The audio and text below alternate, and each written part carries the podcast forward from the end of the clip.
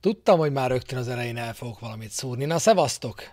Jó estét kívánok mindenkinek, itt az újabb Falka Ösztön, a YouTube-on ismételten. Úgyhogy nagyon nagy szeretettel köszöntök mindenkit, aki ott volt Twitch-en és átjött, azt, aki itt volt YouTube-on régen, és most úgy döntött, hogy akkor élőben tér vissza, meg persze azokat is, akik felvételről nézik az adást. Most már itt marad a Falka Ösztön, nagyon úgy tűnik, de az biztos, hogy egy darabig itt folytatjuk a Falka Ösztönnel, méghozzá igen jó hangulatban, mert azt hiszem nem gondoltuk volna szerda este, hogy leszünk még jó hangulatban ezen a hétvégén, de lettünk, mert a bajnoki fordulóban az eredmények valahogy megint úgy alakultak, hogy az a Rómának lett jó, és így aztán felkapaszkodtunk egészen a dobogóra.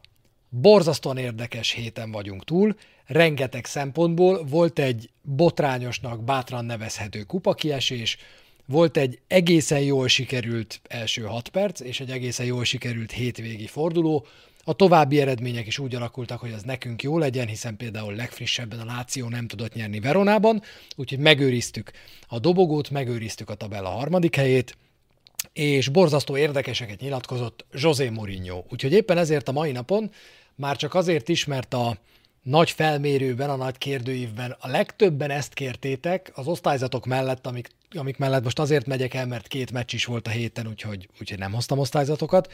Viszont hoztam lefordított José Mourinho nyilatkozatokat mind a Cremonese, mind az Empoli elleni mérkőzés utáról, É, mert rájöttem, ahogy ezeket hallgattam, egyrészt találtam egy nagyon jó YouTube csatornát, az a neve, hogy La Gamba Téza, vagyis nyújtott lábbal, amelyik nyújtott láb, amelyik minden egyes sajtótájékoztatót vagy videóformátumban, vagy audioformátumban, de valahogy feltesz olaszul.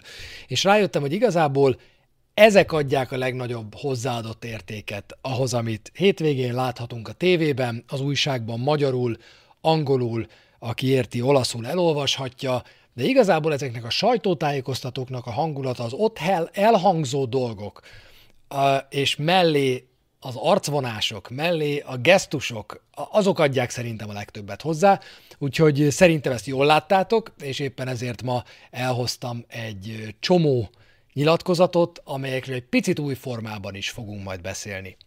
Néhány dolog, néhány szolgálati közlemény, ahogy szoktam mondani, a podcast, ezt sokan kérdeztétek, lehet, hogy félreérthetően fogalmaztam podcast formátumban, megmarad a falka ösztön. Tehát nem történik más, mint hogy az élő is a YouTube-ra költözött, így aztán rögtön az élő után már felvételről. Bárkinek elgurítható az adás, annak, aki nem tudott itt lenni élőben, YouTube-on is ott lesz, és podcastként felkerül másnap. A Twitch téli álmot alszik, meglátjuk, hogy mi lesz majd azzal a csatornával, a Twitch partnerséget parlagon nem hagyunk, ahogy ezt az ősi indián mondást tartja.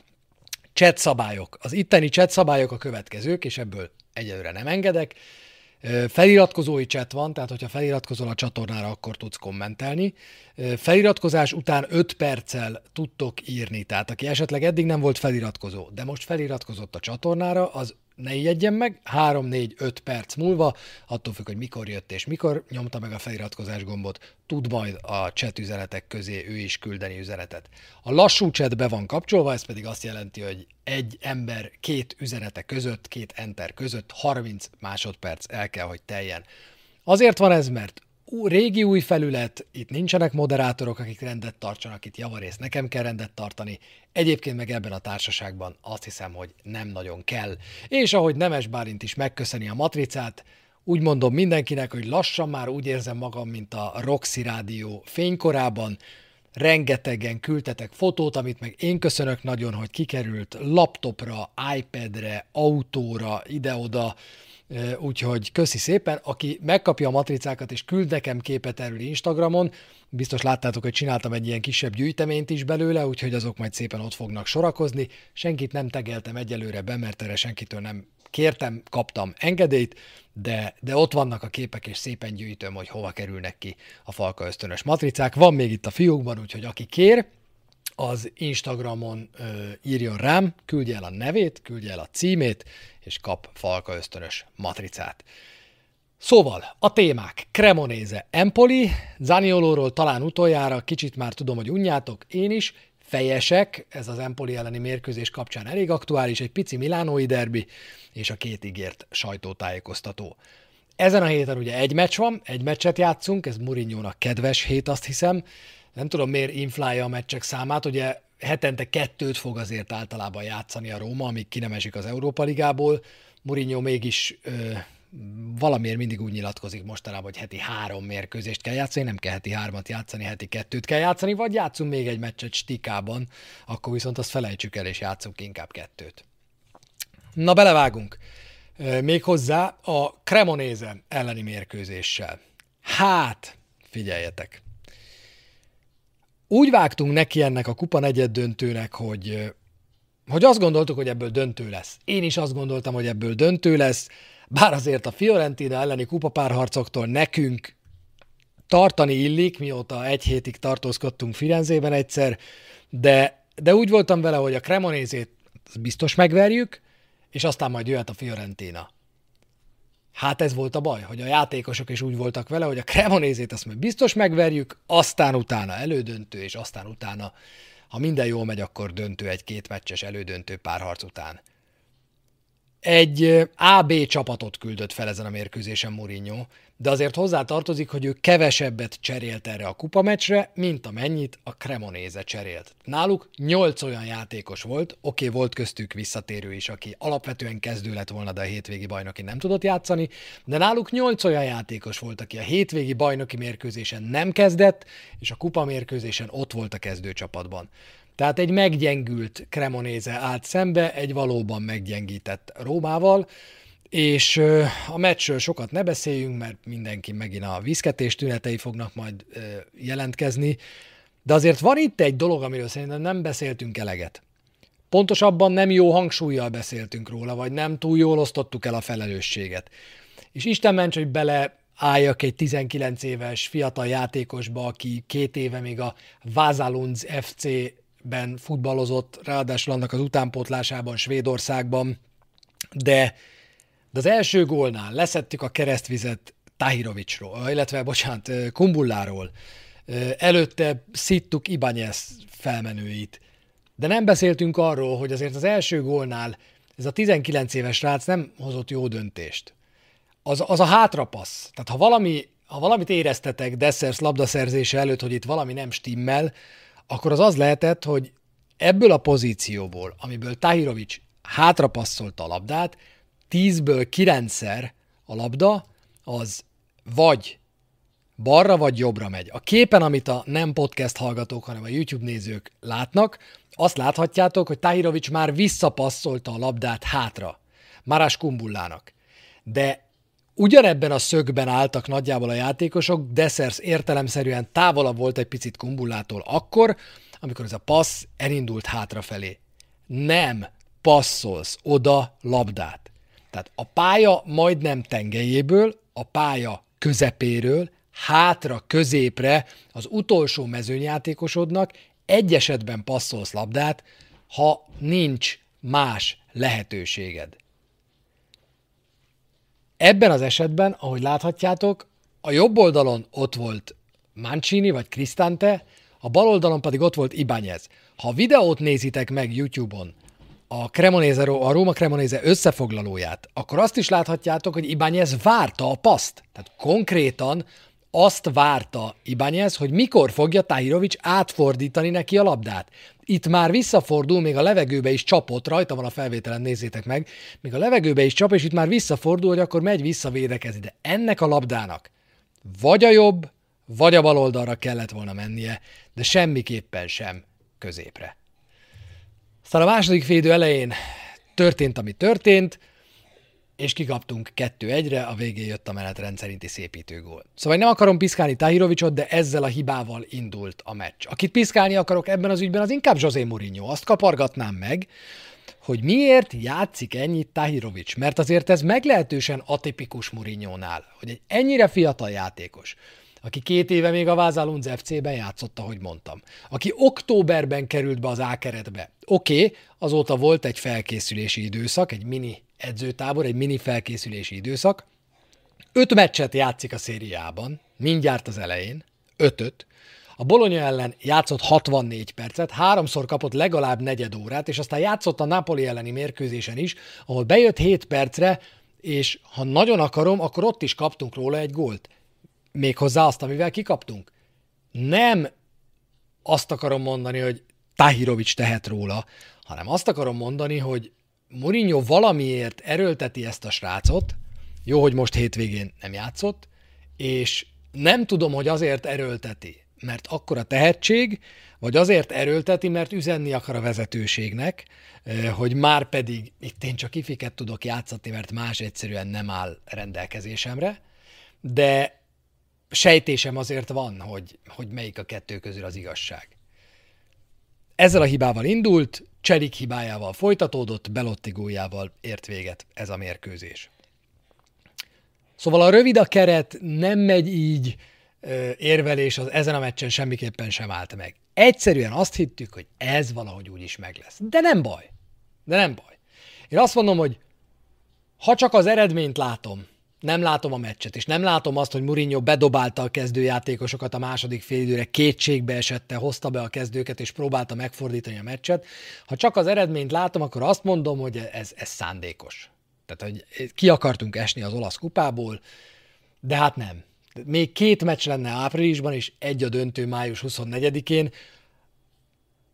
Nem biztos, de azért van némi valószínűsége annak, hogy mire az olasz kupa elődöntőit le kéne játszani, lehet, hogy már az Európa Ligában nem is állunk.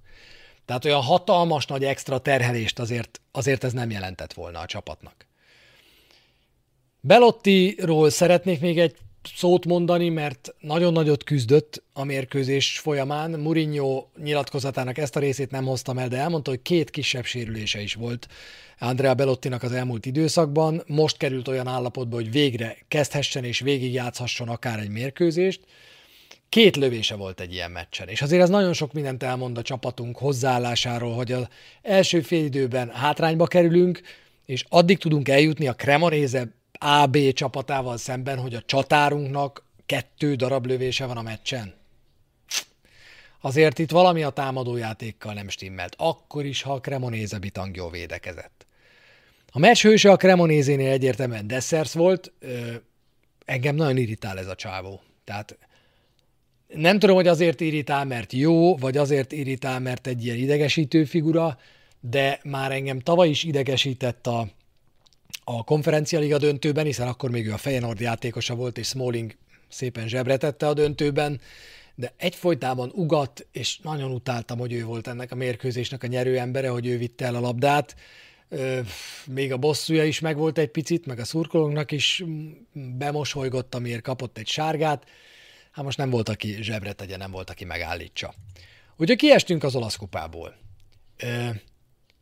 2022. február 19-én volt utoljára olyan, hogy a bajnokságban hazai pályán két gólt kaptunk. Azt hiszem, hogy egyszer a konferenci, egyszer most az Európa Ligában ugye a Betisztől kaptunk kettőt hazai pályán, és az Európai Konferencia Ligában tavaly is megtörténhez, megtörtént ez, Bodöglimt csoportkör például, de azért az nagyon ritka, hogy a Róma két gólt kapjon az olimpikóban.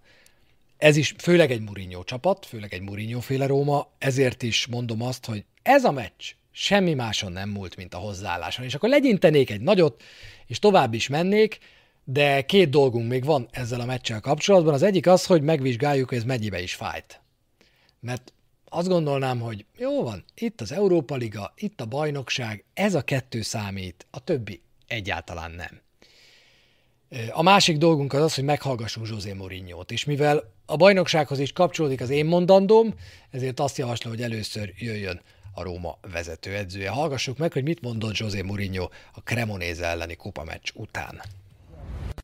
Sempre la vecchia storia del, del dopo partita, perché quando prima della partita, da due giorni, Dipartimento Medico, Dipartimento di Sport Science che controllano tutte le situazioni di loading, di carico, ti dicono di molto molto molto obiettivo che il giocatore A, B, C, D stanno in una zona di rischio. E quando noi abbiamo un'altra partita sabato e non abbiamo una rosa che ci permette di avere giocatori infortunati ti fa pensare se oggi gioca da titolare Paolo e adesso è fuori per, per un mese possiamo dire ok, siamo felici perché magari stiamo in, in semifinale di Coppa, però perdiamo Paolo per, per, un mese. Era Paolo, era Matic, era Tami. Avete visto come Tami, e Matic ha finito la partita, la partita mm, a Napoli. Un po' strano per me capire perché abbiamo giocato, abbiamo giocato eh, oggi, adesso giochiamo di nuovo sabato, mi dicono perché domenica c'è una partita di rugby qua e non possiamo giocare domenica e non possiamo giocare lunedì perché lunedì il campo sarà distrutto, dobbiamo giocare sabato, però per una squadra come noi, per giocatori che hanno eh, qualche difficoltà a questo livello, è sempre la, la vecchia storia, se non cambio giocatori se si fanno male eh, è un problema, se cambio giocatori e la squadra non, non gioca bene è anche ovviamente un problema perché siamo stati eliminati, però mm, dopo 1100 partite, qualcosa così come allenatore, il dopo partita è sempre, è sempre una cosa molto, molto soggettiva. Eh, preferisco essere oggettivo e dire abbiamo giocato male, eh, in primo tempo orribile.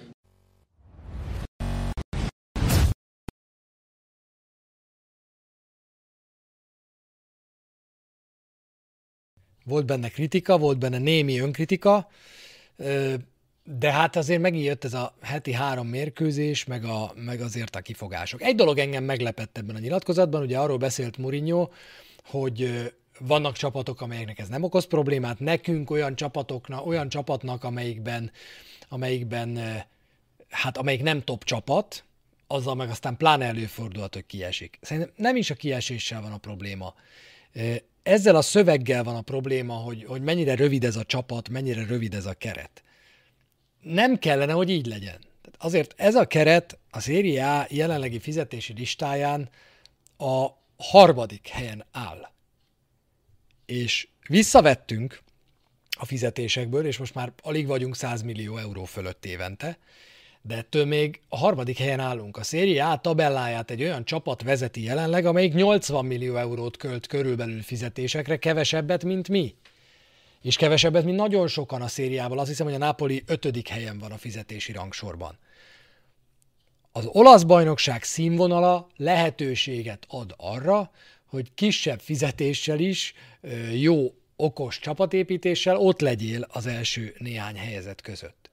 Szerintem nem kell erre hivatkozni egy ilyen kiesés után, azt kell mondani, hogy pff, figyeljetek, nem volt jó a hozzáállás. Amit itt a végén mondott.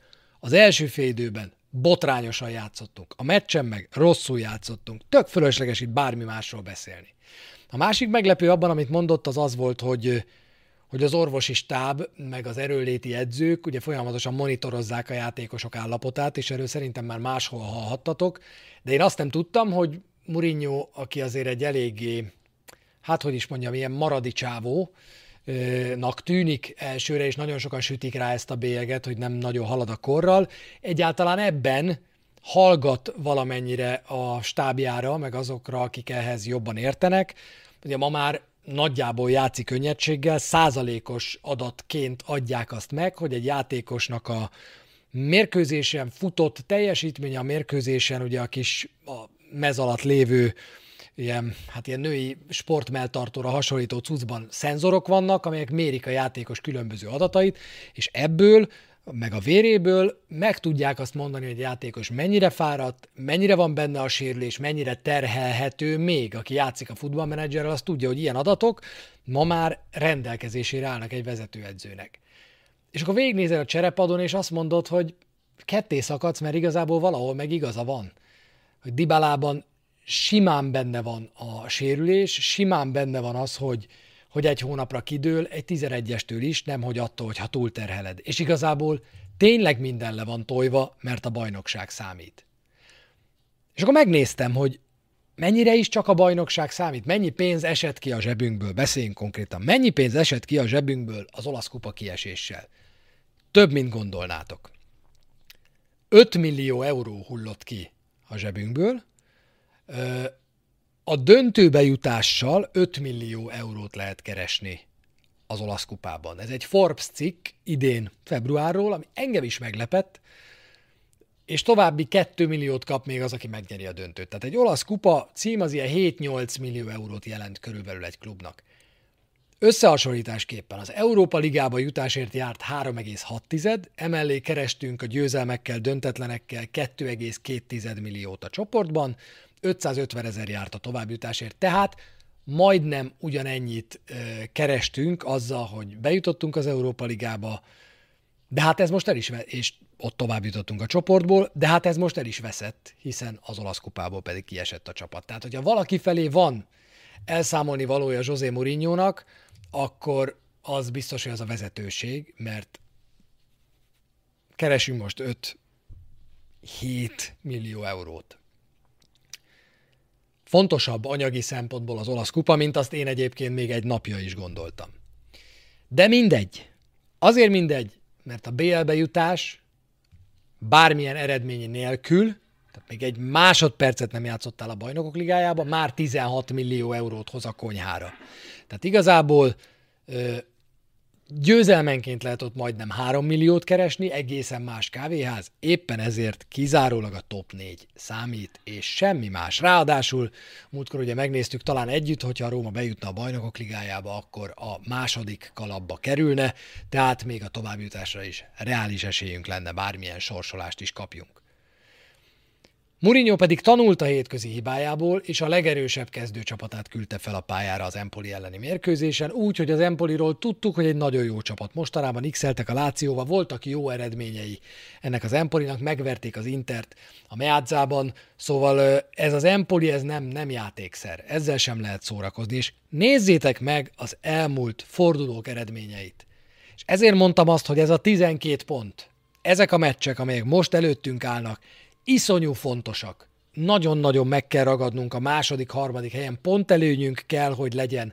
Bárki legyen az ötödik helyezett. Muszáj, hogy jókora pont előnyünk legyen a következő három forduló után, ezzel együtt ugye négy, mert mert itt vannak a nyerhető mérkőzések. Ennél nyerhetőbb sorozata a Rómának nem lesz, és ez fogja eldönteni a végén, hogy melyik csapat jut a bajnokok ligájába, és melyik nem.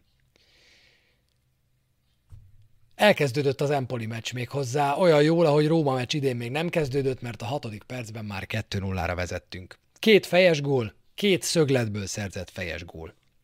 Mostanában egy picit jobban beleástam magam ebbe az adat futball kérdésbe, és a Statsbombnak végzek egy ilyen online, végzem az egyik ilyen online kurzusát, és abban éppen tegnap a, a rögzített játékhelyzetekről volt szó, hogy például egy középről elvégzett 16-18 méteres szabadrúgásnak a százaléka arra, hogy gól lesz, az olyan 16 százalék környékén van, hogy mennyire számít a futballban az, hogy milyen szögből lősz egy labdát, és hogy a játékosok mennyire túlértékelik az éles szögből leadott lövéseket, és mennyivel több éles szögből leadott lövés érkezik, mint amennyire a matematika egyébként feljogosítaná a játékosokat, stb. stb. És az egyik kurzus az pont ilyen részkurzus, az pont a rögzített helyzetekről szólt. És abban azt írják, hogy általában a szögletek 2 és fél 3 százalékából születik gól. Erről ugye a múltkor már beszéltünk, és talán akkor egy ilyen 1-2 százalékkal magasabb adatot mondtam. A Statsbomb szerint két és fél 3 százalék ez. Tehát most szereztünk két gólt, magyarul a száz szögletre eső góljaink számát az Empoli ellen az első hat percben azt úgy nagyjából ki is pipáltuk. Az Empoli a szögleteknél, ezt érdemes megfigyelni, ha újra nézitek a meccs összefoglalóját, e, zárójeles megjegyzés, a Serie A YouTube csatornáján fent van egyben az első hat perc. A kezdő sípszótól a második gólunkig fent van a meccs angol kommentárral, szerintem érdemes megnézni annak. Ez egy egész jó 6-7 perces YouTube videó.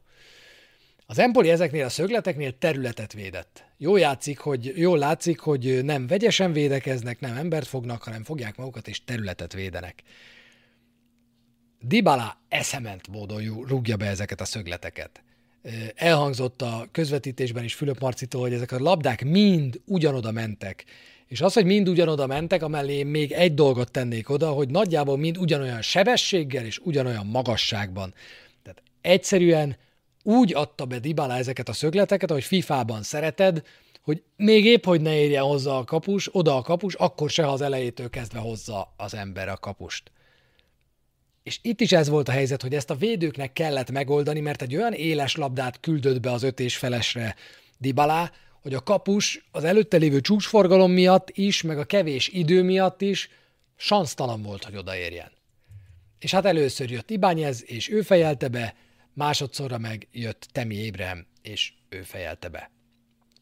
6 perc alatt két gól. Ibányez 2020-21 óta a hatodik gólját szerzi. Ilyen helyzet után, beívelés után fejjel, a top bajnokságokban a legjobb adat ez. A Európa 5 top bajnokságában 2020-21-es szezon óta nincs még egy játékos, aki ilyen helyzetekből 6 gólt szerzett volna, ugyanúgy, mint Ibányez. Nagyon régóta mantrázom, hogy a legértékesebb játékosunk körülbelül Ibányez. Biztos vagyok benne, hogy a következő nagy feladatunk most már az lesz, hogy Ibányezt megtartsuk. És most tudom, hogy nagyon sokan legyintetek, meg eszetekbe jut a derbi, meg eszetekbe jut egy csomó minden, figyeljetek. Ibányez egy piszok jó védő. Egy piszkosú jó védő. Biztos vagyok benne, hogy nyáron lesz egy legalább 50 millió eurós ajánlat érte, mert nagyon kevés olyan fantasztikus adottságokkal megáldott védő van az európai futballban, meg a világ futballjában, mint Ibányez, aki képes a labda kihozatalra, benne vannak az ordító hibák, de, de folyamatosan érik, 22 éves. Hát ez ki fog, ki fog jönni a játékából szépen lassan, még jobban letisztul a játéka. Előre tud jönni, azért nagyon gyorsan tud forgatni, cseleket meg tud csinálni, elég magabiztosan, amikor lendületesen kitör a védelemből, az milyen piszkosul jól néz ki. Ibányezre előbb-utóbb le fog csapni egy Liverpool, Man City, Bayern München, Real Madrid, Barcelona szintű csapat, és így fognak kopogtatni, hogy kedves Ász Róma, itt van 70-50-70 millió, adjátok ide. Biztos vagyok benne, hogy ez meg fog történni, és lehet, hogy azt gondoljátok, hogy ez, a, ez az összeg magas, de szerintem Ibány ez ma az európai futballpiacon kb. 50 milliót ér. Temi Ébrem fejesénél ugyanoda megy a labda, és nagyon örülök neki, hogy a gólok is megérkeztek a gólpasszok után, és, és Ébrem, Ébrem betalált. Azt a részt szintén nem hoztam el Mourinho-tól, de elmondta a meccs után Temi Ébremmel kapcsolatban, hogy, hogy ő nagyon örül neki, hogy Ébrem nem csak a gólokkal, hanem a hozzáállásával is visszahozta azt, amit tavaly tudott. Mert azt mondta, hogy nem a gólokkal volt a baj, a hozzáállással, a játékkal volt a baj, de, de visszatért, visszatért. Mancini is sokat higgadt ebben, tök igazatok van. Ő is nagyon sok dicséretet kapott, ugye sokkal kevesebb sárgát kap. Hát csak Afena Gian ne legyen a pályán, mert ha Afena Gian a pályán van, akkor, akkor Mancsó valamiért, valamiért megbolondul. És akkor azt gondolná az ember, hogy rögzített helyzetekből a Róma minden csapatnál jobb a szériában. Hát nem. Három csapat is van, amelyik több gólt ért el rögzített helyzetekből, mint mi. És nem az a helyzet, ami általában lenni szokott, hogy a tabella közepén, alján elhelyezkedő csapatok azok, amelyek ilyen helyzetekből, ilyen szituációkból a góljaik oroszlán részét szerzik, hanem itt az a helyzet, hogy a Napoli, az Inter és a Juve 10-10 rögzített helyzetből lőtt góllal vezet, és mögöttük jön 9 a Róma. Minden élcsapat egyébként az élbolyban van ebben a tekintetben, egyes egyedül a Milán nem, amelyik 5 ilyen góljával a 17. helyen áll, de hogyha magatok elé képzelitek a fizikai felépítését minden élcsapatnak, akkor szerintem elég könnyű azt kijelenteni, hogy, hogy talán a Milán a legvékonyabb, a legalacsonyabb játékosokkal megáldott csapat ezek közül a csapatok közül. 2-0, tulajdonképpen a maradék 84 plusz percről nem is nagyon kell beszélni, mert a Róma simán lehozza ezt a meccset. Hát azért nem. Az Empolinak volt két igen nagy helyzete, és ha már dicsértétek Mancini-t, akkor megteszem én is, mert Mancininek volt egy óriási blokja, még az első fél időben. Az egy olyan blokk volt ráadásul, amit simán hagyhatott volna Rui Patricióra is, tehát annyira olvasta a játékot, hogy sokkal hamarabb odaért, mint arra az Empoli csatára számított, a másik pedig Rui Patricio nagy mentése volt. A Róma a második félidőben igazából támadásban már nem nagyon csinált semmit, hogy az elsőben még volt egy nagy Dybala helyzet, Ébrahim még szerezhetett volna két gólt fejjel, A második félidő az meg úgy, az meg úgy elcsordogált. De sok helyen láthattátok, hogy nagyon szoros volt ez az úgynevezett expected goals, amit én nem mondom, hogy a híve vagyok, de én, én, én szeretem, és tudom, hogy nem tökéletes, ezért próbálom megfejteni, és akárhányszor találok valamit, egyébként akik használják, azok is azt mondják, hogy ez a modell még messze nem tökéletes, de sokkal hasznosabb. E, és ezt kimerem jelenteni, hogy sokkal hasznosabb, mint bármilyen adat, amit egy mérkőzésről láthatsz. És meg kell nézni ennek az adatnak is a második, meg a harmadik, meg a negyedik szintjét, meg amikor valami büdös, annak utána kell menni. És most az volt nekem furcsa, hogy azért volt két helyzetük, de hát az egyik az egy blokkolt lövés volt. Tehát ez a Caputo lövés, ez 0,17 százados XG-t kapott a Fotmoptól. Nem volt 20%-os helyzet sem így, hogy a kapus a helyén volt, éles szögből jött a lövés, és ott volt egy blokkoló ember Mancini a labda és a kapu között. De akkor olyan nagyon sok helyzete nem volt az Empolinak, mégis volt olyan felület, ahol mintha több górra való helyzetet dolgoztak volna ki, mint a Róma. A Fotmob az pont ilyen volt. Hát volt még egy helyzetük, mindjárt mutatom ezt a lehetőséget, mert erről hoztam egy képet is. Ez a szituáció. És ez a helyzet, ez egy emberfeletti bravúr. Ez egy emberfeletti bravúr Rui Patriciótól. Mert mi történik ebben a pillanatban? Jön egy tökéletes, tényleg tökéletes beívelés, és mielőtt még jönne a lövés, Rui Patricio beleöklöz a labdába, és ráüti azt az ellenfele lábára, aki így értelemszerűen már nem tudja irányítani a labdát. Ez a védés konkrétan egy gólt ér. Mert ha megnézitek, Ebuei próbálkozása 0,94-es XG-t kapott. Na ennek a lövésnek szerintem nem kellene itt szerepelnie.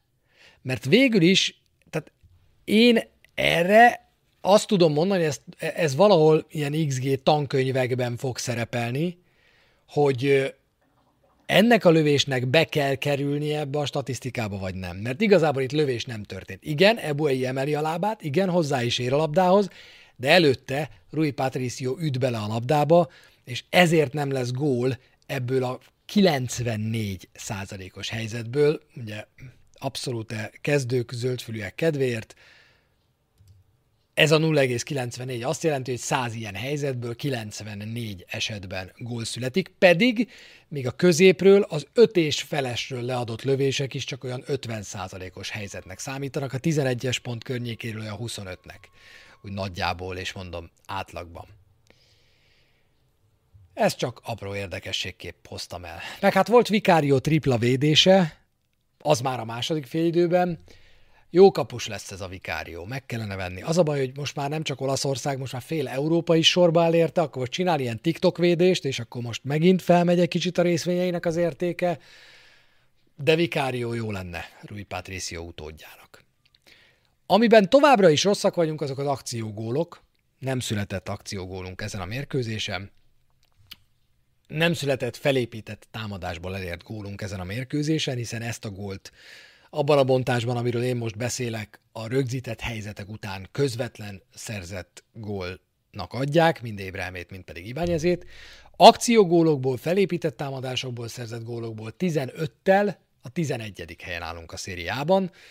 Hát itt azért van még javítani való, és alakul a dolog. Tehát most volt ugye az első félidőben kidolgozott helyzet után Dybala próbálkozás, vannak azért lehetőségek, vannak nagy helyzetek, a Róma kihagyott jó néhány nagy helyzetet ezen a meccsen, ha jól emlékszem, hármat.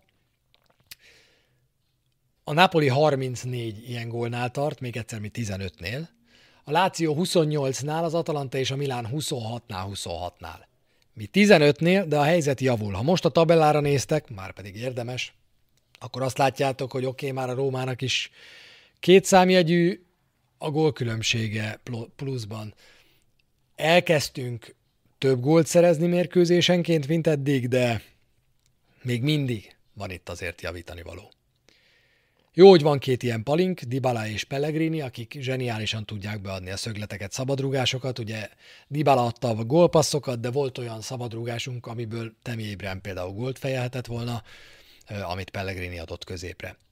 Amit még megfigyeltem a meccsen, és örültem neki, hogy voltak megállító faltok a középpályán. Ez szerintem egy óriási hibapont a mi játékunkban. Mourinho egyszer még a Juventus-Róma után beszélt erről, hogy amikor ugye 3-4 lett a mérkőzés 3-1-ről, hogy basszus, hát, ha én pályán vagyok, én csinálok négy faltot abban az időszakban, hogy a Juve támadásait megakasszam.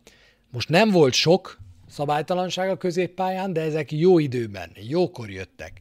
Ébrehem is faltolt kettőt, Dybala is faltolt, ha jól emlékszem.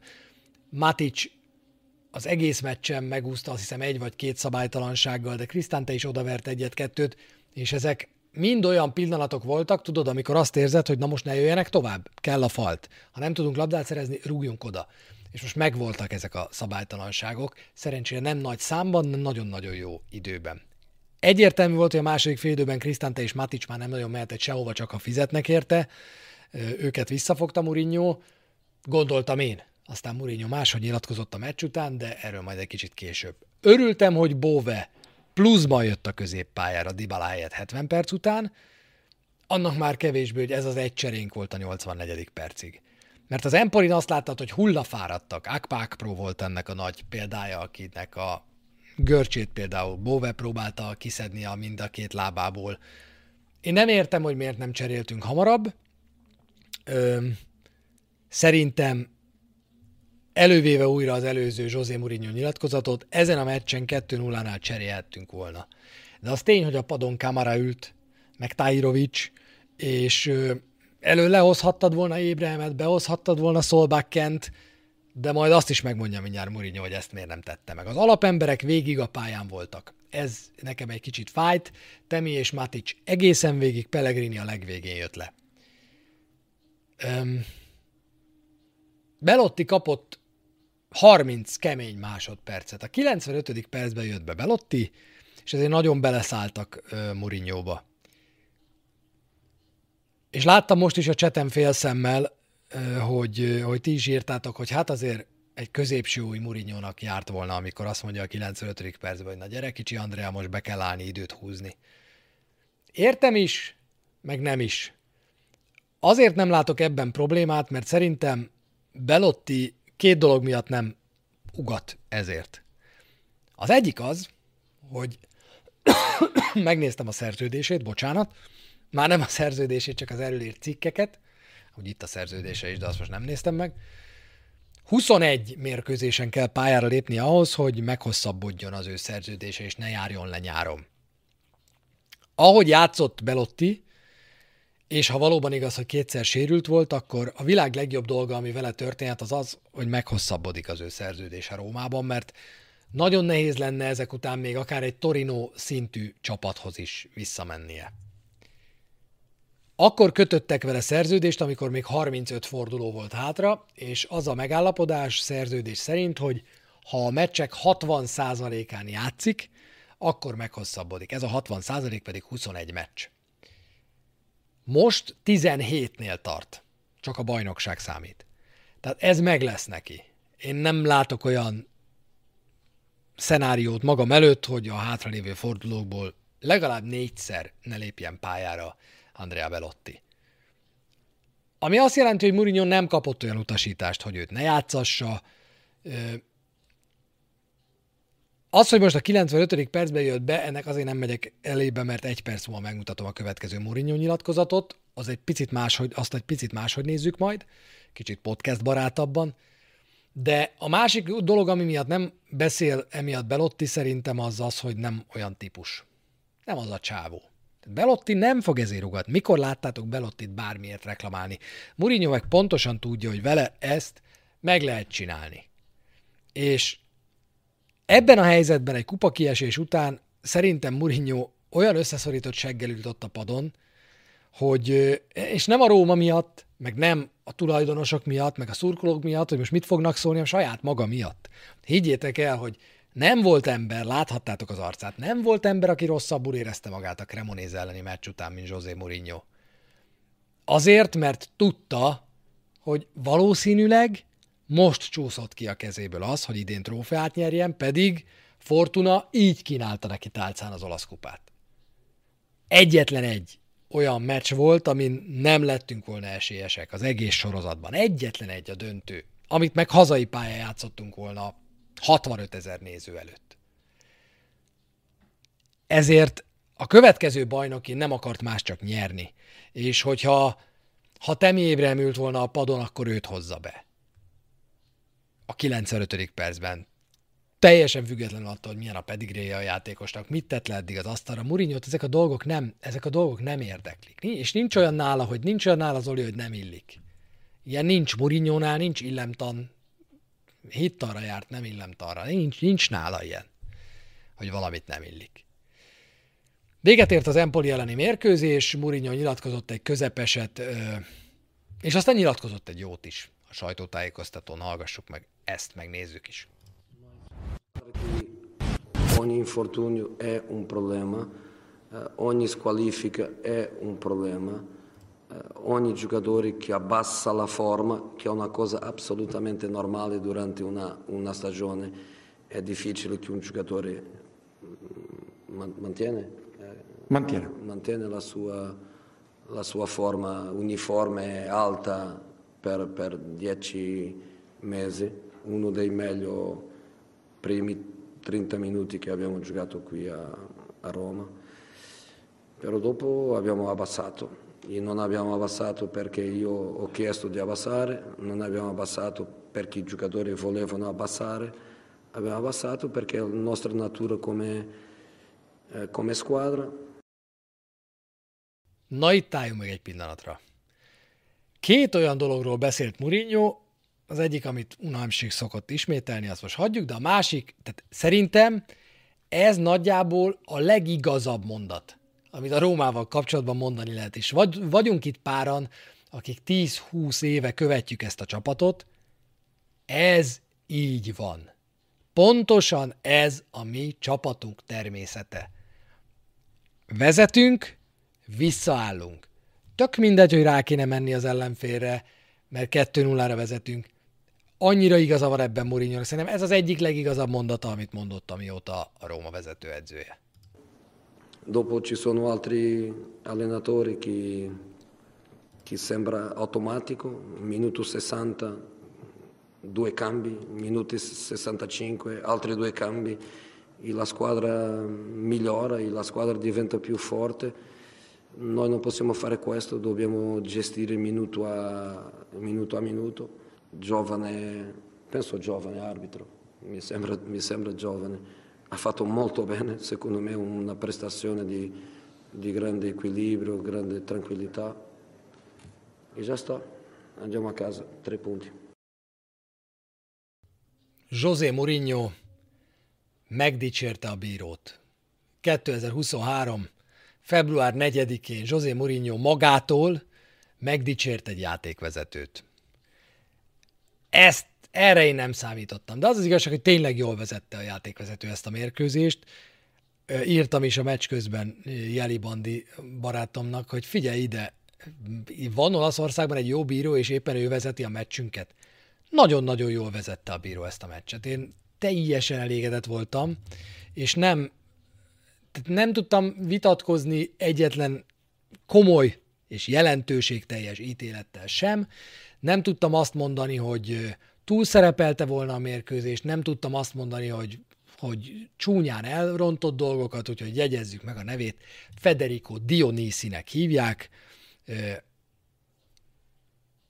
Lehet, hogy a Sassuolo edzőjének a tesója, nem tudom, akkor a Sassuolo ellen ne, ne nekünk fújjon, akkor sem, amúgy, amúgy se fújhat, de, de nagyon-nagyon jól, nagyon-nagyon jól fújta ezt a mérkőzést. Qualcuno capisce lo sforzo, qualcuno non capisce i sacrifici. Uh, ha giocato 95 minuti due giorni fa, ha giocato oggi altri 93, 94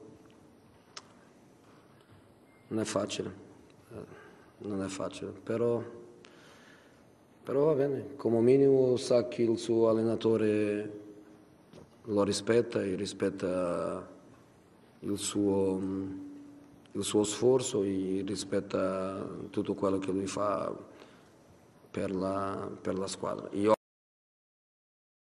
most kezdődik a lényeg. Tehát most jönnek az érdekes mondatok. Ugye az első Pellegriniről, mert az egyik balhé az volt, hogy Pellegrinit kifütyülték a szurkolók. Kifütyülték a szurkolók a mérkőzés után, és Pellegrini teljesítményéről érdemes beszélni, ugye az előző meccsen is segre ült egy nagy helyzetben, most sem igazán ment neki a játék, de azért volt egy kiváló beadása, majdnem adott egy gólpaszt.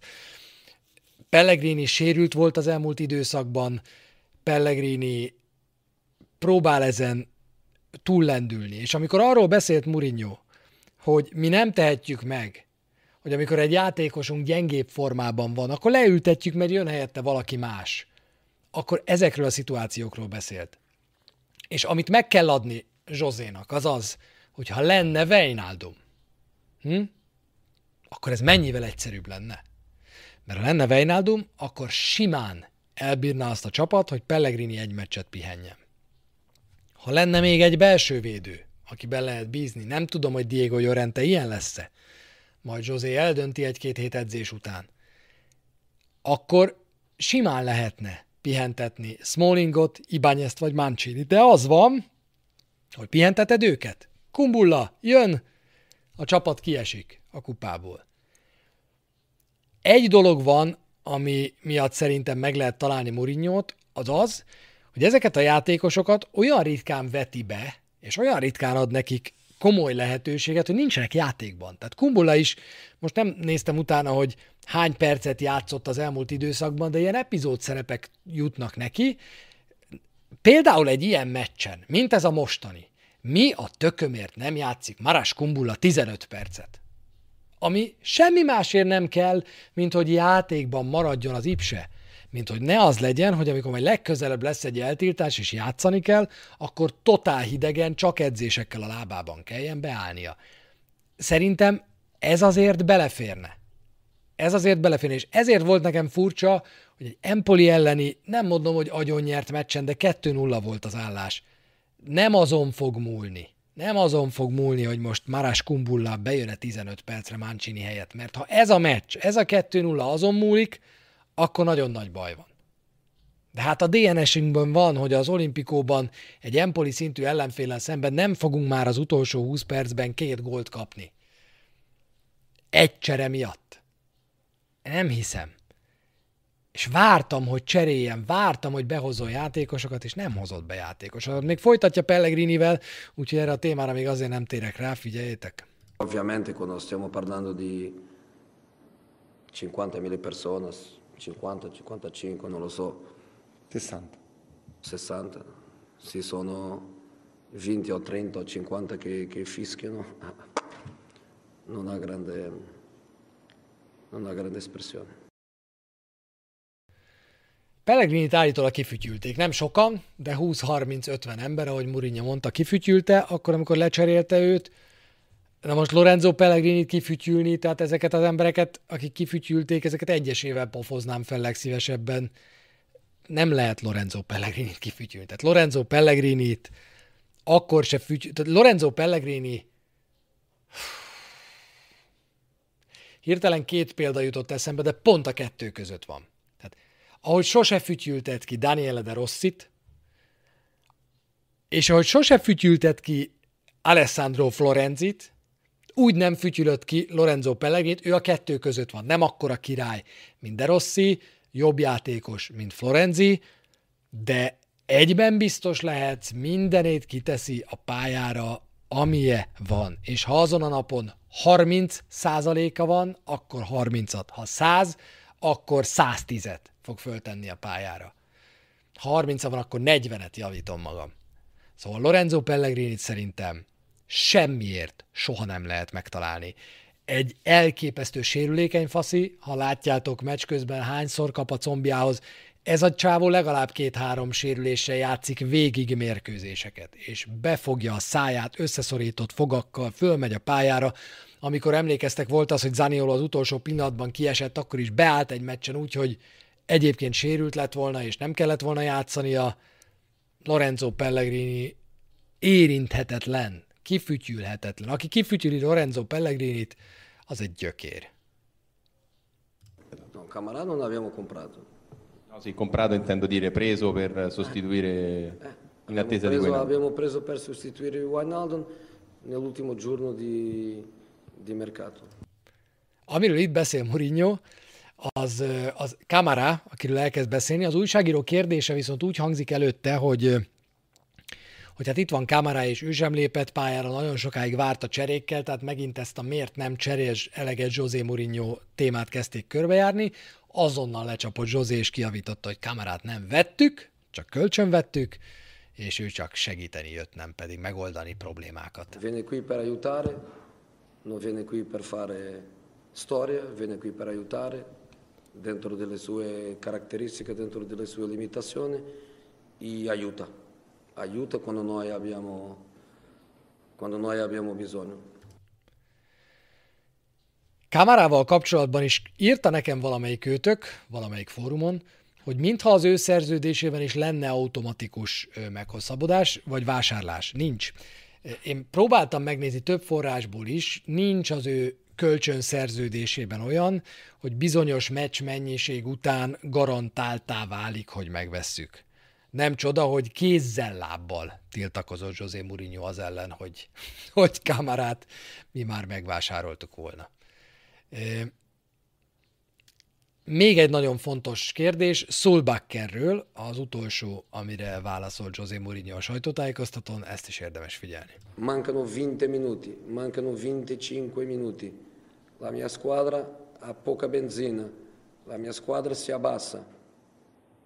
In quel momento lì io non voglio rischiare con un giocatore che non conosce neanche la differenza fra 5-3-2, 5-2-1-2 non, non, lo capisce, non capisce quello che è pressare alto e pressare basso. È un giocatore che viene di anni nel Bodo a giocare 4-3-3, che è una cosa completamente diversa.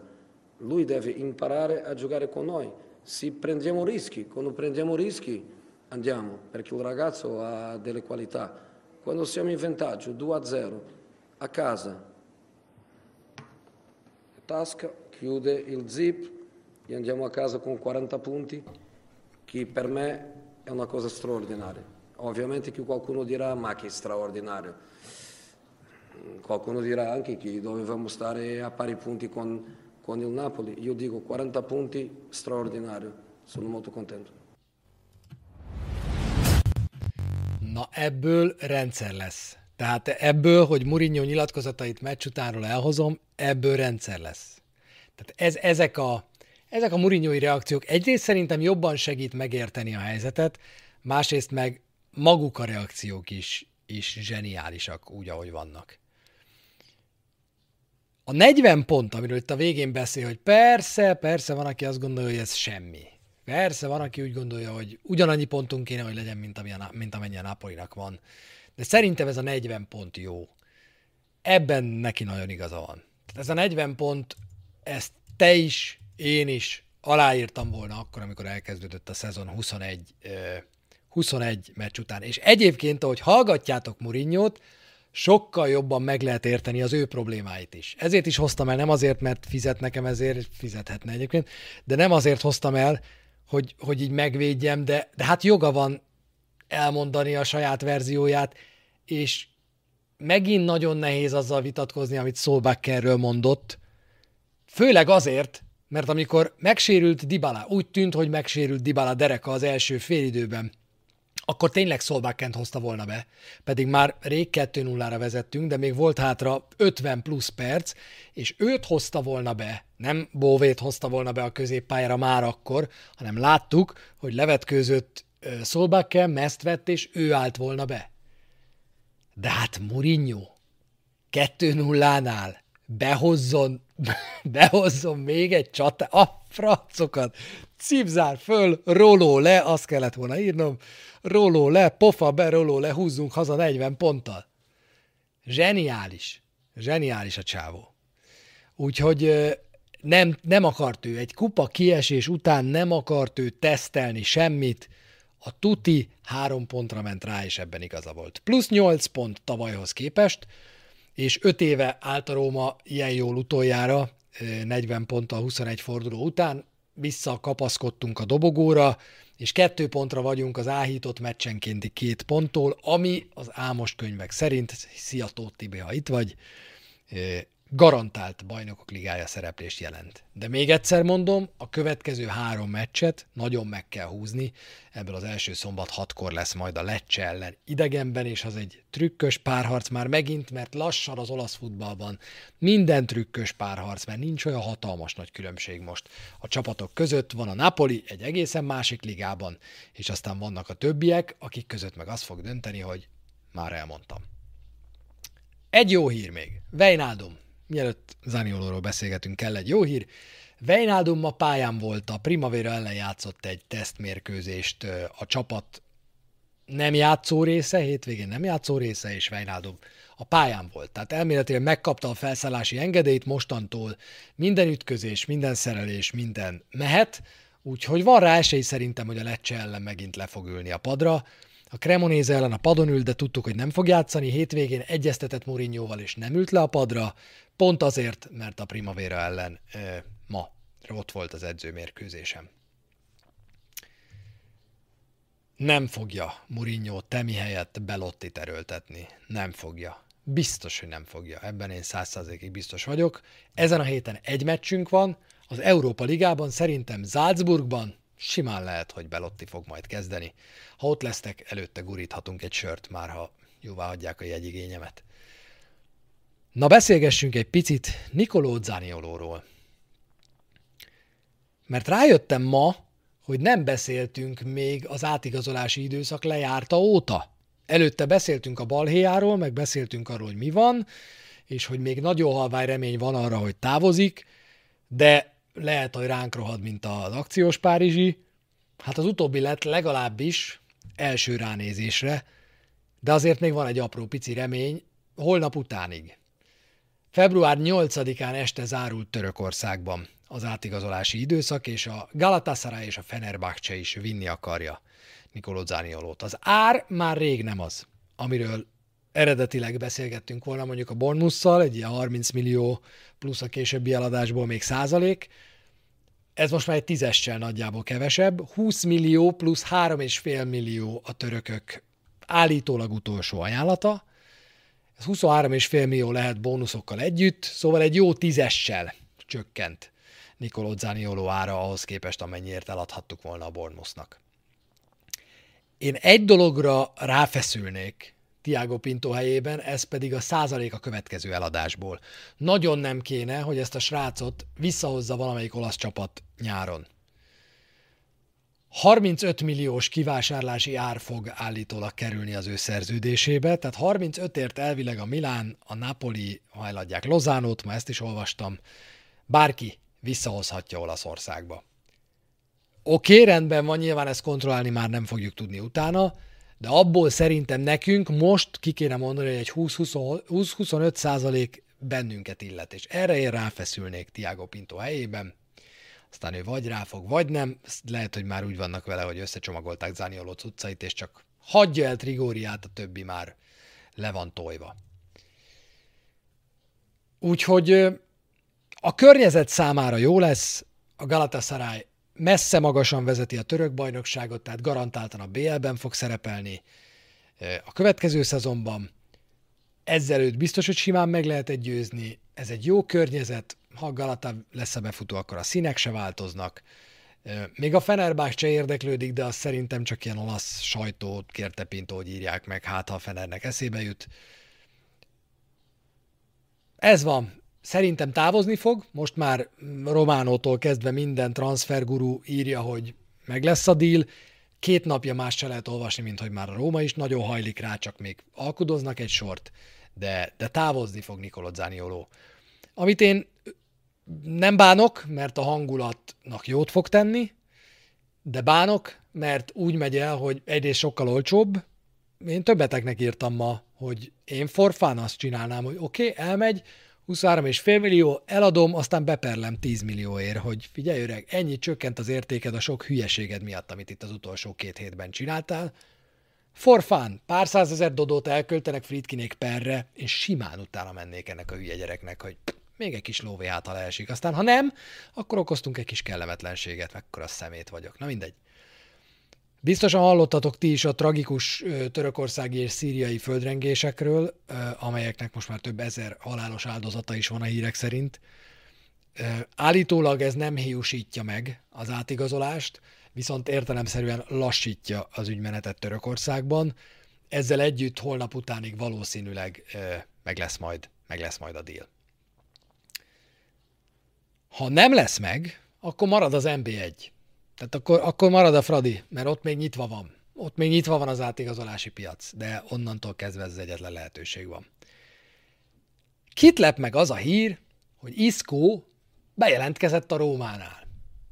Az az Isco, akit Sevillából tettek ki télen, miután összeveszett Moncsival, mert nyáron aláírt a Sevillához, de aztán Lopetegit kirúgták a gyenge kezdés után még október végén, és akkor ott maradt Isco, és Moncsival egy edzésen összeszólalkoztak, mert azt mondta azt hiszem Moncsinak, hogy ő csak Lopetegi miatt írt alá a Sevillához, és menjen a francba. Moncsi, amivel, amiben egyébként teljesen igaza van, tehát ez egy jó belépő Rómába szerintem a Moncsi, menjen a francba felkiáltás, az a, az Zánioló öltöző szekrényét jelentené nála, és bejelentkezett nálunk, hogy akkor jönne. Iszkóval kapcsolatban akkor olvashattatok híreket, amikor még arról volt szó, hogy, hogy Zanioló távozik a Rómától, mert volt olyan esély, már nem emlékszem pontosan, hogy milyen konstellációban, de ha ő aláírt volna valahova, akkor lett volna nekünk esélyünk valami pótlék megszerzésére Zanioló helyett. Már nem emlékszem, hogy ki volt az. De a lényeg az, hogy Iszkó nem egyezett meg senkivel, hanem hoppon maradt, és így szabadon igazolható játékos. Szabadon igazolható játékost pedig leigazolhatsz bármikor. Az Union Berlinnél Schäfer Andrés csapatánál próbálkozott Isco, ez volt az egyik jelölt a kettőből, és ott állítólag azért hiúsult meg a német sajtó szerint a deal, mert megállapodtak valamiben, majd amikor Isco megérkezett, és ha jól tudom, akkor már orvosi vizsgálatra ment volna, meg szerződés aláírásra, akkor még azt mondta az ügynök, hogy ja, azt még elfelejtettük mondani, hogy, és úgy még mondott két-három igényt, amire a németek németesen azt mondták, hogy raus, forduljál meg, és ott kifele lehet menni az ajtón. Úgyhogy balhésan jött el a Sevillától, balhésan nem igazolt oda az Union Berlinhez, évről évre veri az ajtót nálunk az ügynöke, hogy jönne, én nem lennék tőle boldog, de ettől még kevesen vagyunk elől. Tehát a probléma itt most az, hogy mínusz egy fő az előlévők létszáma, a Somorodovot is ide számítom, szegénynek nem volt könnyű dolga hétvégén a Spécia ellen, vagyis a Spéciával a Napoli ellen, akkor kettővel csökkent a létszám elő, Somorodovval és Zaniolóval, Szóbakken érkezett, tehát marad a mínusz egy, de ez még mindig egyel kevesebb, mint ősszel. Picit kisebb lesz talán a terhelés, de nem sokkal. Úgyhogy egy emberre lehet, hogy szükség van. Amikor Mikitárjan elment, akkor beszéltek róla, hogy lehet, hogy Iszkóval fogja pótolni a Róma. Nem volt Mourinho játékosa soha Iszkó. Tehát azért, mert Isco lehúzta a fél életét a Real Madridban, Mourinho meg volt a Real Madrid edzője, ne tévesszem meg titeket, Mourinho 10-től 13-ig volt a Real edzője, és amikor Mourinho távozott, akkor ment a Malagától a Real Madridhoz Isco. Tehát nem volt soha Mourinho játékos. A Mourinho ettől még szeretné, hogyha egyszerre játékosa lenne. Érdekes szerződése volt a Sevillánál, egy millió eurót keresett, és amikor ezt olvastam, akkor így, na, végül is akkor igazoljuk le, nem tudom, 800 ezerért, és meg is vagyunk, úgyis most kapott valamennyit nyilván a szerződése felbontásakor, de ez könnyen elérhető bónuszokkal nőhetett volna ötre a már szerződés. Na hát annak a közelében engedjük. Tehát én szerintem, ha leigazoljuk Iszkót, meg kell nekünk egy ilyen balhés puttony Zanioló után, csak hogy ne legyen hiányérzet, akkor egy kettő-kettő és félnél följebb semmiképp nem mennék, ráadásul most ugye fél szezonra jön, tehát ez igazából 1,25 század millió euró, amiről beszélgethetünk. Meglátjuk. Bárki jobb, mint a senki ebben a helyzetben, én azt gondolom. Rövid hírek rovatunkban. Salvatore Fótira egy hónapos eltiltás vár, mert gyakorlatilag mindenkit elküldött a francba a meg még melegebb éghajlatokra a Róma legutóbbi mérkőzésén, úgyhogy egy hónapig nem lesz ott a nyerő emberünk a padon. A következő meccsünk a Lecce elleni lesz, idegenben. A legkevesebbet labdát birtokló csapat a Lecce a szériában, 42,2%-kal, a Róma 48,5 környékén van. A legkevesebb lövés meccsenként tőlük érkezik, 10. 19-ek utolsó előttiek passzpontosságban, viszont elit módon fejelnek, elég sok hosszú labdára mennek rá. Strefedza egy kiváló alacsony súlypontú csatáruk, okozhat bajt, Hjulmand a középpályán szintén nem rossz játékos, és trükkös csapat ez a Lecce, amely egy picit azért többet ért el eddig, mint amennyire a játékuk következtetni engedett volna. Tehát ez a nagyjából magabiztos benmaradónak tűnik a, a Lecce sztori. Ez nem mondom, hogy nagyon büdös, de azért egy, egy, egy, icipicit, egy icipicit azért igen. Nyernünk kell. Tehát nincs, nincs hátra, csak előre nyernünk kell. Na most jöhetnek a chatbe azok az üzenetek, amiket nekem szántok, mert ezt a váratlanul bonyolult adást, amit csináltam itt a, az első új YouTube-os cuccnál, ennek az érdemi, ennek az érdemi részét lezártam. Az a baj, hogy itt most a chatbox az nem annyira újult meg. Hát igen, szóval vannak itt ilyen, vannak itt ilyen apró kicsi problémák. Ez a Subidubi 1-2-3, aha, aha, ezzel, ezzel teszteltem a chatboxot, Mindjárt megnézzük, hogy tudunk ezen valamit frissíteni, vagy nem. Ahogy Vitárobi bácsi mondta, vagy nem. Úgyhogy a chatboxot azt ne nézzétek, és mivel csúnya, ezért visszajövünk ide, és már nézem is a csetet. Azt mondja, hogy Iszkó tudna egy-egy meccsen segíteni, ha balhés, ha nem. Ha nem magas a fizetése, ingyen simán elférne, mondja Magyarós Ádám. Igen, tehát ezzel én is így vagyok. Ez nem Galatamez, de ez nem Galatamez, ez egy klasszik Róma póló, nem Galatamez, ne szórakozzál már velem. Szóval igen, Iszkó valamennyit tudna használni, de nem tudom, hogy annyit tudna használni, mint amennyit nekünk kéne, hogy használjam.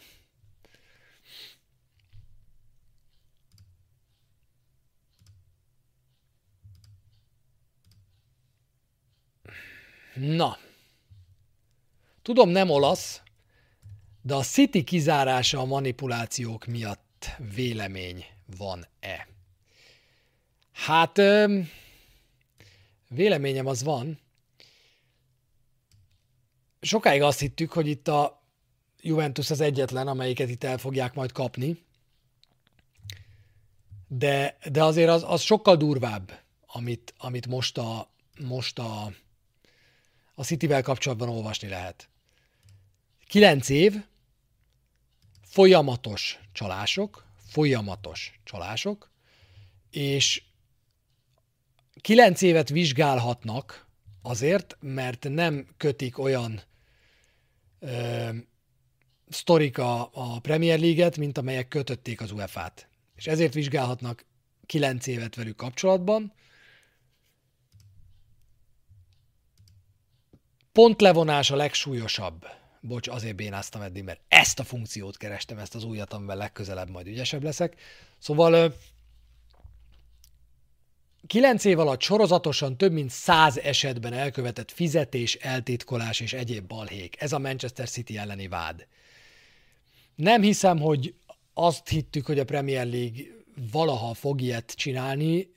Nem tudom, hogy 9 év után ez így hogy kerül elő ugyanazokat a sztorikat kezdik el majd most mondani Angliában, mint amit elkezdtek mondani Olaszországban a Juventusszal kapcsolatban, csak rájuk szállnak, mert már most ott is az a duma, hogy igen, a Liverpoolnál is találtak kis putyputyot, meg a Unitednél is, de az csak néhány eset, ellenben a Citynél folyamatosan, tervszerűen, minden szempontból aljas és galád módon követték el ezeket. Meglátjuk. Dele állít lehetett még olvasni, írja Balog Dani, elvileg szívesen bontana vele szerződést az Everton és a Besiktas. ha ezt tudom, hogy ezt fogod írni, Dani, akkor elhoztam volna a Dele Alli José Mourinho idézetet. Keressetek rá a YouTube-on Dele Alli José Mourinho, a Tottenham Hotspurnél forgatott Amazon dokumentum sorozatnak a legjobb pillanata volt az, amikor Dele Allinak próbálta elmagyarázni azt José Mourinho, amit szerintem most Zaniolónak próbált elmagyarázni az elmúlt időszakban, hogy öreg, ne én várjak már tőle többet. Ne, nekem kelljen minden meccsen elmondani, hogy te ennél sokkal jobb labdarúgó vagy, és többet kellene ö, beletenned, hanem a saját igényességed ö, mondassa azt veled, hogy többet kell dolgoznod. Azt mondja Mourinho ott még azt hiszem, hogy 56 éves, talán annyi volt akkor, 56-57 éves, tök mindegy a sztori szempontjából, egy pillanat alatt így szalad el minden melletted. A legjobb futbalista korban vagy, szedd már össze magad. Szerintem szívesen dolgozna együtt Dele Allival Mourinho. Arra kíváncsi lennék nagyon, hogy Dele Alli is dolgozna-e szívesen együtt José Mourinhoval még egyszer. Nem feltétlenül csapattéma, de mindig is sportiporter szerettem volna lenni, inspirálsz, hogy arra az útra menjek. Hát figyelj, Zoli, hajrá! Én erre csak azt tudom mondani, hogy, hogy mindent bele. Szerintem kizárni nem fogják a Manchester City-t, de ez is benne van ebben a pillanatban még a pakliban. Sokkoló lenne, azt írják Angliában a szakírók, a helyi szakírók, hogy sokkoló lenne, hogyha azért kizárás lenne a vége. Varga Peti Vejnádó mikor fog tudni játszani kezdőként kb? Szerintem ugyanolyan teljesítményt fog nyújtani, szerinted ugyanolyan teljesítményt fog nyújtani, mint a sérülés előtt? Azt szokták mondani, hogy egy szalagsérülés egy labdarúgónál, egy sportolónál borzasztó, sokáig tart, nehéz belőle visszajönni, egy csonttörés ennél sokkal jobb, gyorsabban gyógyul, és kevesebb maradandó nyoma van. Igen, szerintem Vejnádum fog tudni úgy futballozni, mint ahogy a sérülése előtt a Rómában eltöltött 12 percében futballozott. Zaniolót nyáron mennyiért lehet eladni? Biztosan jobb-e most eladni, ennyit nyára is lehet, hogy kapunk érte, nem biztos, hogy nagy kockázat megtartani. Árpi, én meg azt mondom, hogy szabadulni kell a problémától.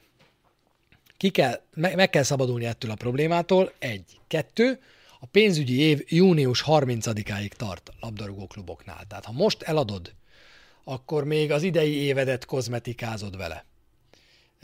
Az a pénz már most nálad van, azzal a pénzzel nem mondom, hogy már most gazdálkodhatsz, de már most a te birtokodban van, begyűjtötted.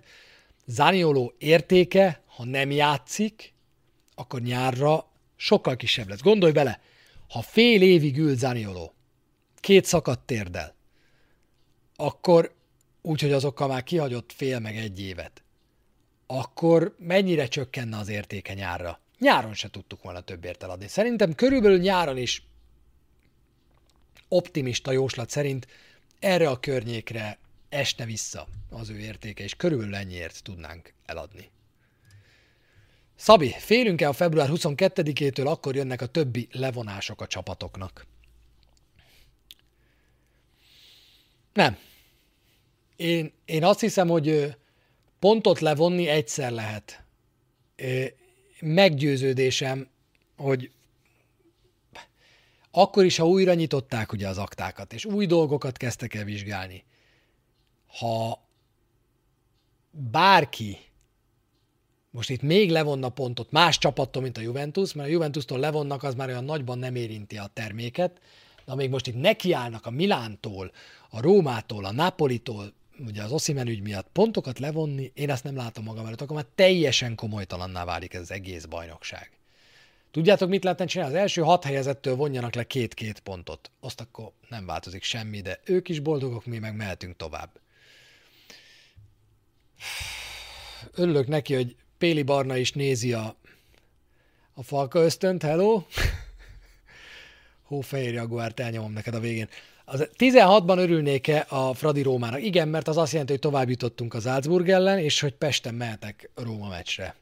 Nem látok ellene semmilyen érvet.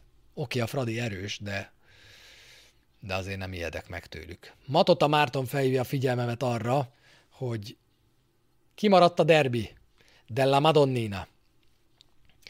Néztem félszemmel, Hát nem mondom, hogy egy fákjás meret volt a Milán játéka, és nem olvastam a statisztikákat, hogy mikor volt utoljára olyan, ha valaki olvasott, az írja be a chatbe, mert most már ki tudom emelni, mikor volt utoljára olyan egy milánói derbin, hogy, egy, hogy az egyik csapat az első félidőben, vagy egy félidő alatt se kapura nem lő, se kapura lövéssel nem próbálkozik, tehát nem, hogy nem találja el, nem is próbálkozik, és még szöglete sincs. Tehát, amit a Milán művelt az első félidő, az pocsék volt. Szerintem Pioli túlreagálta az elmúlt heteket, nem nagyon tehetett mást, mert lehet, hogy valahogy fel akarta rázni ezt a bandát, de a Milán annyira nem érezte ezt az új felállást, annyira nem érezte ezt a játékot. Akkor kezdtek el igazából futballozni, amikor visszatértek egy picit a régihez. Bocsánat, ahogy én ezt így láttam a tévén keresztül, fogták magukat, és mindent is megreformáltak, és ez, ez, ez valahogy nagyon nem állt jól. Nagyon nem állt jól nekik. A második félidő sokkal jobb volt. Én nem értem, hogy Jacob fellökésért, hogy a viharban nem ítélt 11-est a bíró, meg a var. Tehát, tehát ha így lehet lökni, akkor mi tilos? Ez sokkal durvább szerintem, mint amikor valakinek összekocintják a bokáját a 16-oson belül. Tehát ilyen nincs. A labdára sem ész, egyetlen egy dolog érdekel, hogy két kézzel ellögd Edin Dzsékot. Hát ha ez szabályos, akkor, akkor én nem értek a futballhoz, azt hiszem. Egyébként meg az Inter szerintem megérdemelten nyert, egy gól biztos volt a csapatok között, de hát Inzági majdnem elinzágizta a meccset, ugye ő a második félidőre szokta összecsinálni magát, meg szokott hülyén cserélni.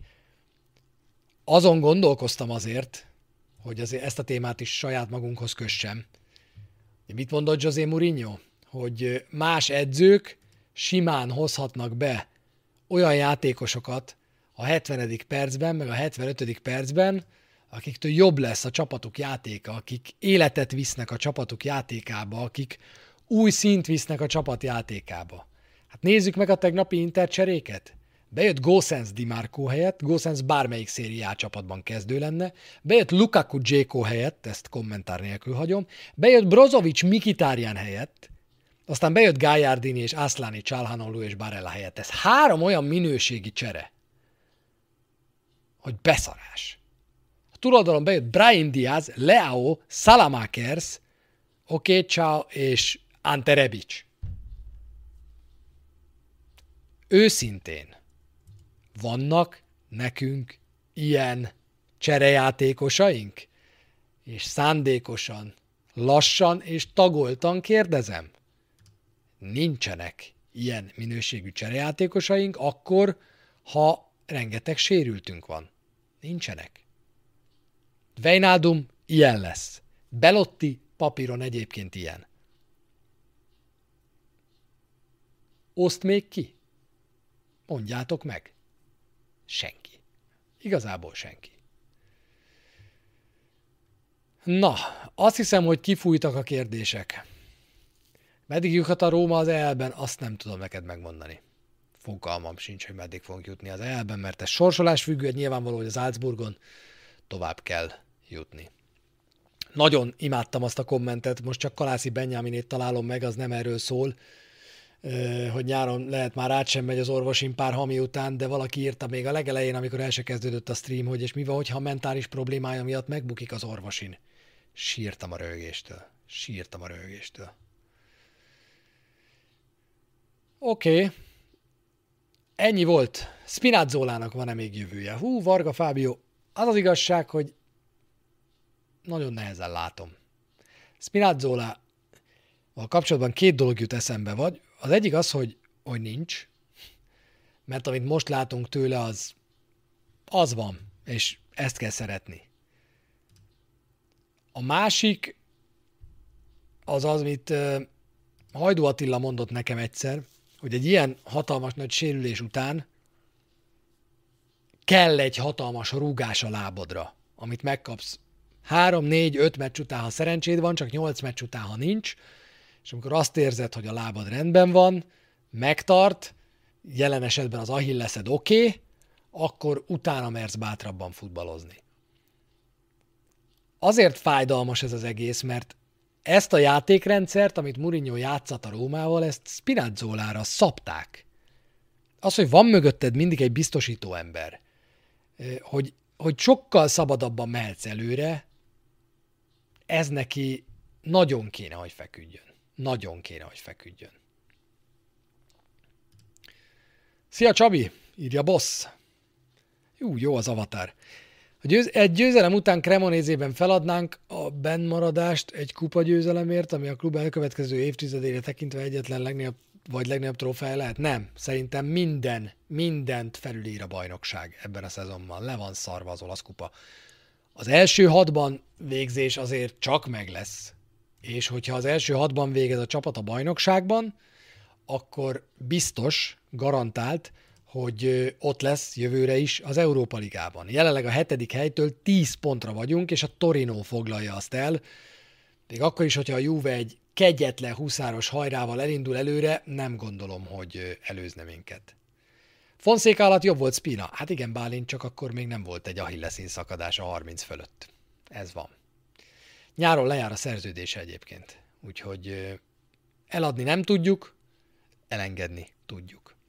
Na figyeljetek, ez volt a Falka Ösztön, egy jó hosszú Falka Ösztön, majdnem másfél órás, ezzel ünnepeltük a YouTube visszatérésünket, egy-két újítással is, remélem, hogy tetszett nektek. Flyaway Pie nem lesz FIFA egyelőre, az biztos, ezért is jöttünk át YouTube-ra, mert gaming streamre nem nagyon van idő, ráadásul kijön a Hogwarts Legacy, ma már nézegettem VR the VR, meg, meg Nessai videókat róla, elég király, úgyhogy a gyerekek azok addig fogják rágni a fülemet, amíg majd ők fognak azzal játszani, úgyhogy kisajátítják a PS-t, már látom magam előtt, hogy átdugom tévére, és Hogwarts Legacy megy, nem FIFA, eleve egy kicsit belefáradtam én ebbe a fifás történetbe. Na, dehogy egyik szavamat másikban ne öltsem.